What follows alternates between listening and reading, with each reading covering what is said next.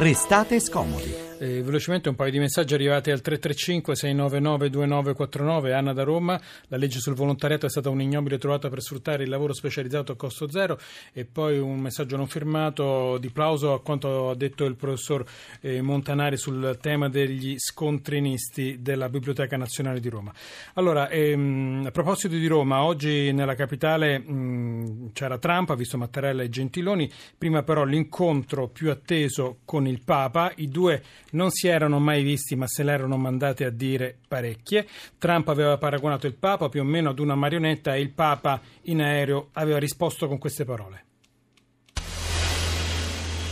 Che sono una pedina, ma forse, non so, lo lascio al giudizio di voi, della gente.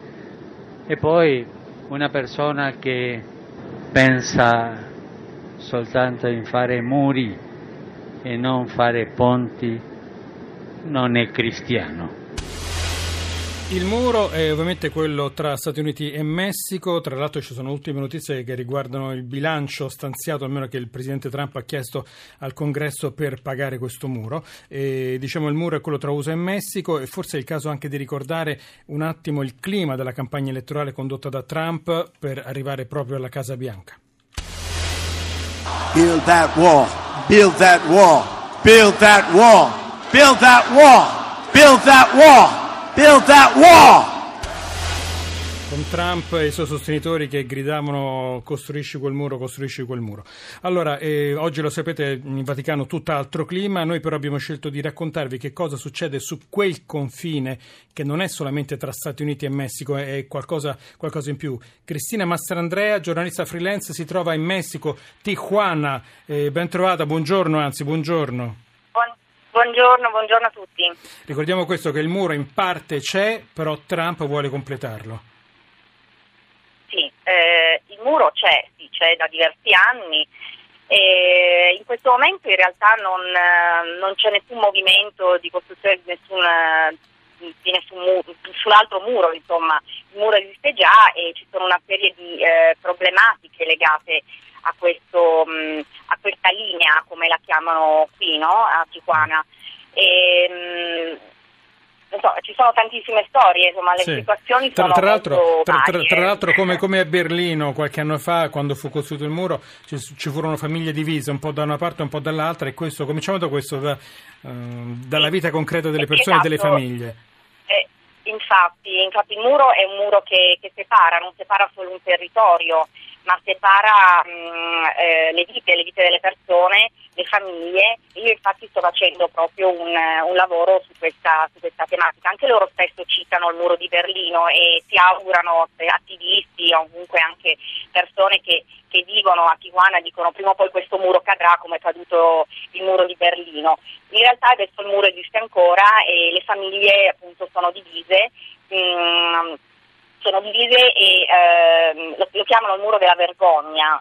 Eh, spesso queste famiglie che hanno vissuto, alcune famiglie hanno vissuto per anni, magari anche ci sono persone che hanno vissuto anche 30 anni negli Stati Uniti, ehm, a volte vengono, cioè a volte, alcuni vengono deportati nel, a Tijuana, quindi rendetevi conto che ci sono persone che si sentono assolutamente americani, nel senso che vivo, hanno vissuto per 30 anni, hanno, sono cresciuti negli Stati Uniti, vengono deportati in un paese che non sentono, eh, che non è più il loro, la, il loro mm, il loro paese, quindi sì. eh, soprattutto in una città come Tijuana, che è una città difficile dove ci sono almeno quattro, eh, quattro morti ammazzati al giorno a causa di, del, della guerra tra i cartelli e comunque una città molto diversa da quella che c'è dall'altra parte, da, da San, a San Diego.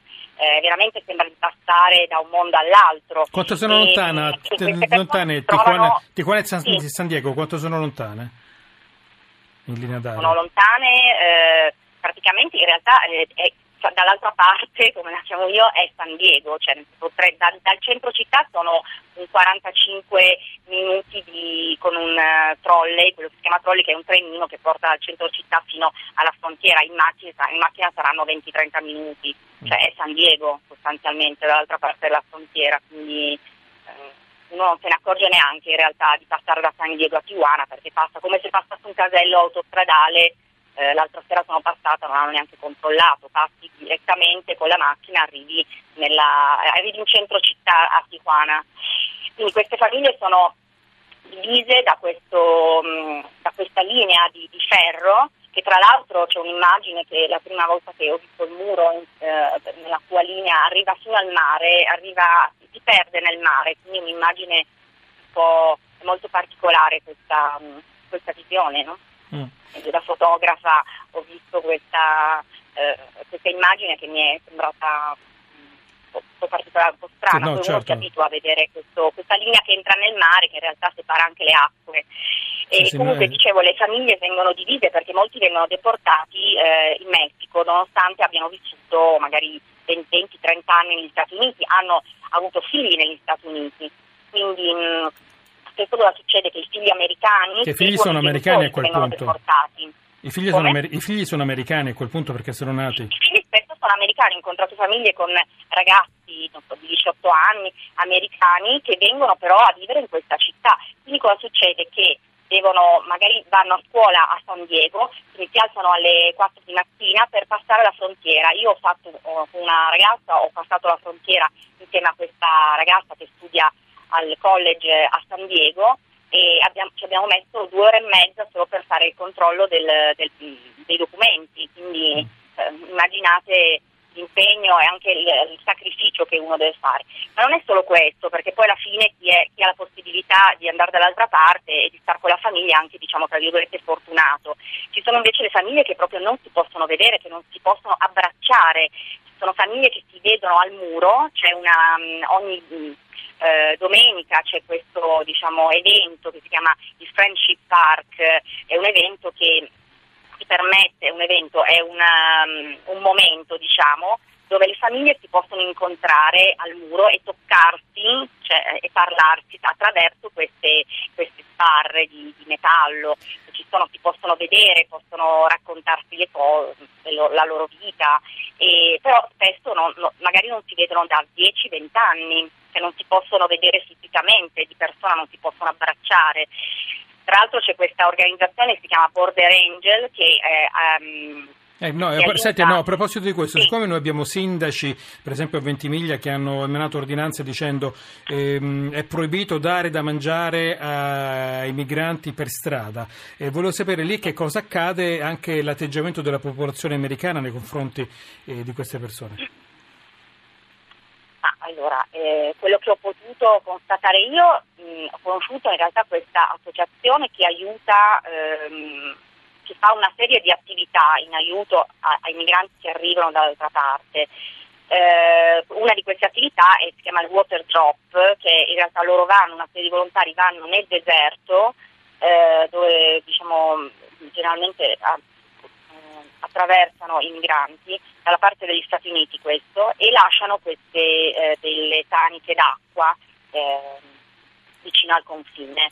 Questo è l'aiuto che possono dare e, ehm, perché? Perché la maggior parte fa caldissimo nel deserto e la maggior parte di queste persone muore per disidratazione. Poi in realtà ci sono anche altri problemi eh, di, ci sono anche altri problemi per le persone che cercano di andare negli Stati Uniti.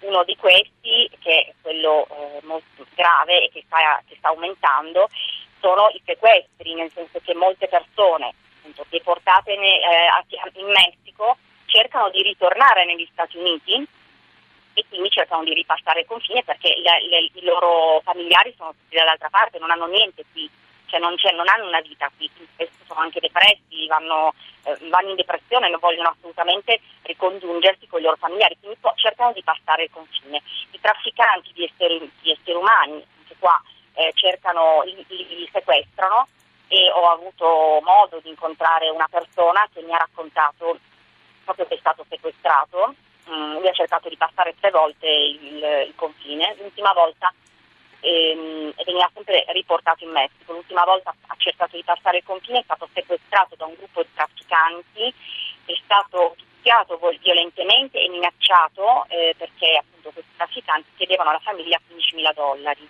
Eh, non, non, è stato, diciamo, non, non, sono stati dati questi, questi soldi, stati, la famiglia non ha risposto, comunque eh, questa operazione diciamo, non è andata a buon fine ed è stato massacrato di botte, alla fine era eh, quasi senza vita, pensavano fosse morto, l'hanno buttato in mezzo a un, a un, a un fosso. Cristina Mastrandrea, eh, ci hai descritto sì. questo confine fisico e mentale che francamente si fa fatica anche a immaginare, ma questo confine fisico eh, che risposta può essere alla violenza dei narcotrafficanti, a tutta la situazione che sta vivendo il Messico? Leggevo che negli ultimi quattro mesi c'è stata un'escalation di, di omicidi, oltre 7.000 omicidi solo in, sette, in quattro mesi, ai rapimenti, i giornalisti rapiti, um, da poco anche eh, due giornalisti molto noti per la loro lotta al narcotraffico. Ecco, che risposta e che correlazione c'è tra queste due realtà? In, in poco secondi. purtroppo.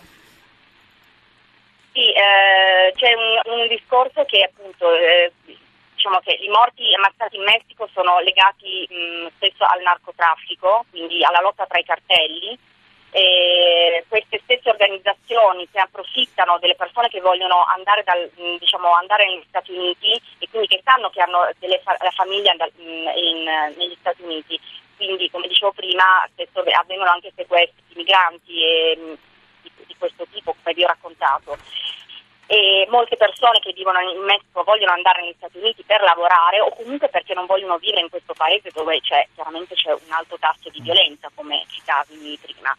Eh, diciamo che i migranti in questo momento sono di due tipi, di tre tipi, ci sono i deportati che tra l'altro ecco, rispetto a prima, volevo solo dire questo, questo, dare queste informazioni sì. che rispetto a prima ci sono meno persone che passano negli Stati Uniti e più persone che invece vengono deportate in Messico questo è un fenomeno che, sta, eh, che mi hanno raccontato praticamente quasi tutti. E, e questo, questo insomma è un cambiamento della logica della migrazione. Voglio dire, ci sembrava, ti interrompo, ti interrompo sì. Cristina, eh, perché sì. a noi sembrava importante raccontare tutta questa vicenda nel giorno in cui il Papa e Trump si sono visti, guardate negli occhi, dopo essersene dette mh, mm, veramente senza risparmiarsi eh, parole. Cristina Mastandrea, giornalista freelance, ci ha parlato da Tijuana, dal Messico, veramente grazie, grazie per questa per questa testimonianza, Eleonora. E noi siamo ai saluti. Mario Vitanza, il curatore di Restate Scomodi, in redazione Francesca Bersani, Arianna Biagi, Edoardo Rossi ed Elena Zabeo, Alex Messina in regia, Giampiero Cacciato oggi alla console. Noi siamo Francesco Graziani, Eleonora Belviso, ora c'è la musica di Malika Ian, ricomincio da qui, giornale radio sulle strade del giro e noi ci ritroviamo domani. domani.